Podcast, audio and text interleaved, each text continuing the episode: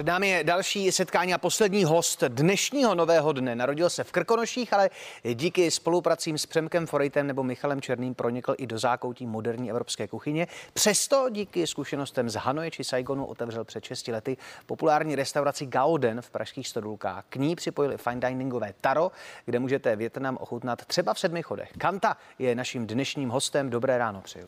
Dobrý den. Tak eh, jakým způsobem se koronavirus projevil na provozu restaurací? Musel jste zavřít, musel jste to omezit eh, a jak velké ztráty počítáte?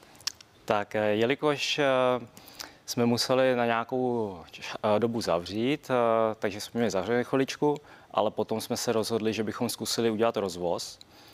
My jsme svolali vlastně celý tým, jak starat tak z Gaudenu a z Gaudenu jsme dělali rozvozy a tím, že jsme byli zaměření spíš na místní klientelu, a takže nás ty lidi podrželi, brali si jídlo sebou, my jsme vlastně měli práci pro všechny, uh, přežívali jsme. Přežili jste, přežili když to, jsme když to budu a právě hlavně musím poděkovat uh, našim zaměstnancům a našim hostům, kteří nás v této době podrželi a díky tomu vlastně jsme to mohli rozjet zase tak, jak na začátku. Když se člověk podívá na polovinu února, ale i začátek března, kdy Češi eh, obecně, nebo obecně ve velké části přistupovali, řekl bych možná sarkasticky, k přicházejícímu koronaviru, zlehčovali to, tak eh, právě eh, větnamská komunita byla ta, která nabízela jako roušky úplně první, byli schopni si namontovat plexisla do svých prodejen a byli daleko před námi. Čím si vysvětlujete ten to předběhnutí a vlastně to ukázání směru. A do jisté míry i, eh, řekl bych, zlepšení toho vnímání a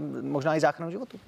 Tak eh, já jsem byl zrovna právě před tím koronavirem, jsem byl ve Větnamu, to bylo nějak v lednu, něco, a tam už vlastně byly všechny tyhle ty opatření, všichni nosili roušky, dezinfekce u vchodu, měřit teploty a už to tam vlastně nepodcenili ze začátku. Takže já si myslím, že se to promítlo i do té vlastně větnamské komunity, což je tady v Čechách.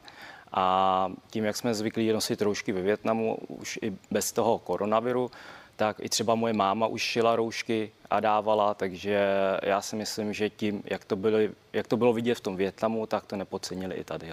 Ještě jedna věc mě zajímá ohledně té komunity. Eh, kterou zábavu nebo kulturu vy, vyhledává ta komunita víc, tu českou anebo, nebo tu větnamskou? Protože často vidíme, že větnamské televize prostě jednoduše jedou naplno. Tak eh, co se týče té kultury, tak já si myslím, že tím, jak je, jsou ty kultury docela odlišné, tak Větnamci spíš vyhledávají jako tu, tu svoji, ale spousta Větnamců jako já, co jsem se už narodil tady, tak eh, samozřejmě to kombinují nebo už vyhledávají tu českou. Jak vypadá vzhledem k tomu, že krátce po půl deváté větnamská snídaně? Co bych si teď dával, kdybych byl v Natrang nebo... Eh... Jo, tak uh, větnamská snídaně je úplně si myslím jiná než česká, protože ve Větnamu, když jdete na snídani, tak taková nejtypičtější věc je, že si jdete ráno sednout uh, k nějakému malému stoličku na ulici a dáte si polévku. Takže fa, velká mísa s vývarem, nudlemi, že vlastně teplá snídaně spíše teplá snídaně a polévka. No, když člověk prochází města v Česku, tak eh, ten nárůst těch větnamských restaurací je obrovský. Čím si vysvětlujete ten příklon české klientely k těmhle pochutinám? Protože ať už je to Fobo, ať už je to Foga, ať už je to Bumbo, Nambo, cokoliv, tak to byly věci, které před 15, 10, možná i 5, no 5, ale před 10 lety 100% byly zcela neznámý.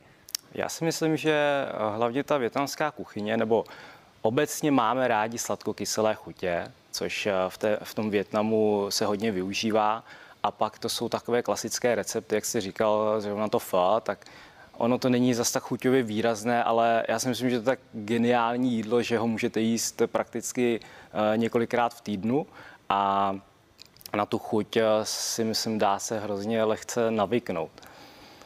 Jak daleká a komplikovaná je ta cesta? od eh, standardní restaurace nebo restaurace toho rychlejšího provozu, což je spousta eh, restaurací, které nabízejí právě FO, je k tomu fine diningu, protože mm, Taro je v tomhle unikátní. To je skutečný fine dining a úplně jiná zkušenost. Tak já si myslím, že ze začátku je důležité si vyjasnit ty chutě, takže my to musíme skvěle vychucené a potom samozřejmě restaurace není jenom o jídle, je to právě i o prostředí, je to o obsluze, takže pokud se vypilují tyhle ty věci, přidá se vlastně nějaká originalita nebo nějaký nápad, tak já si myslím, že to je jako správná cesta.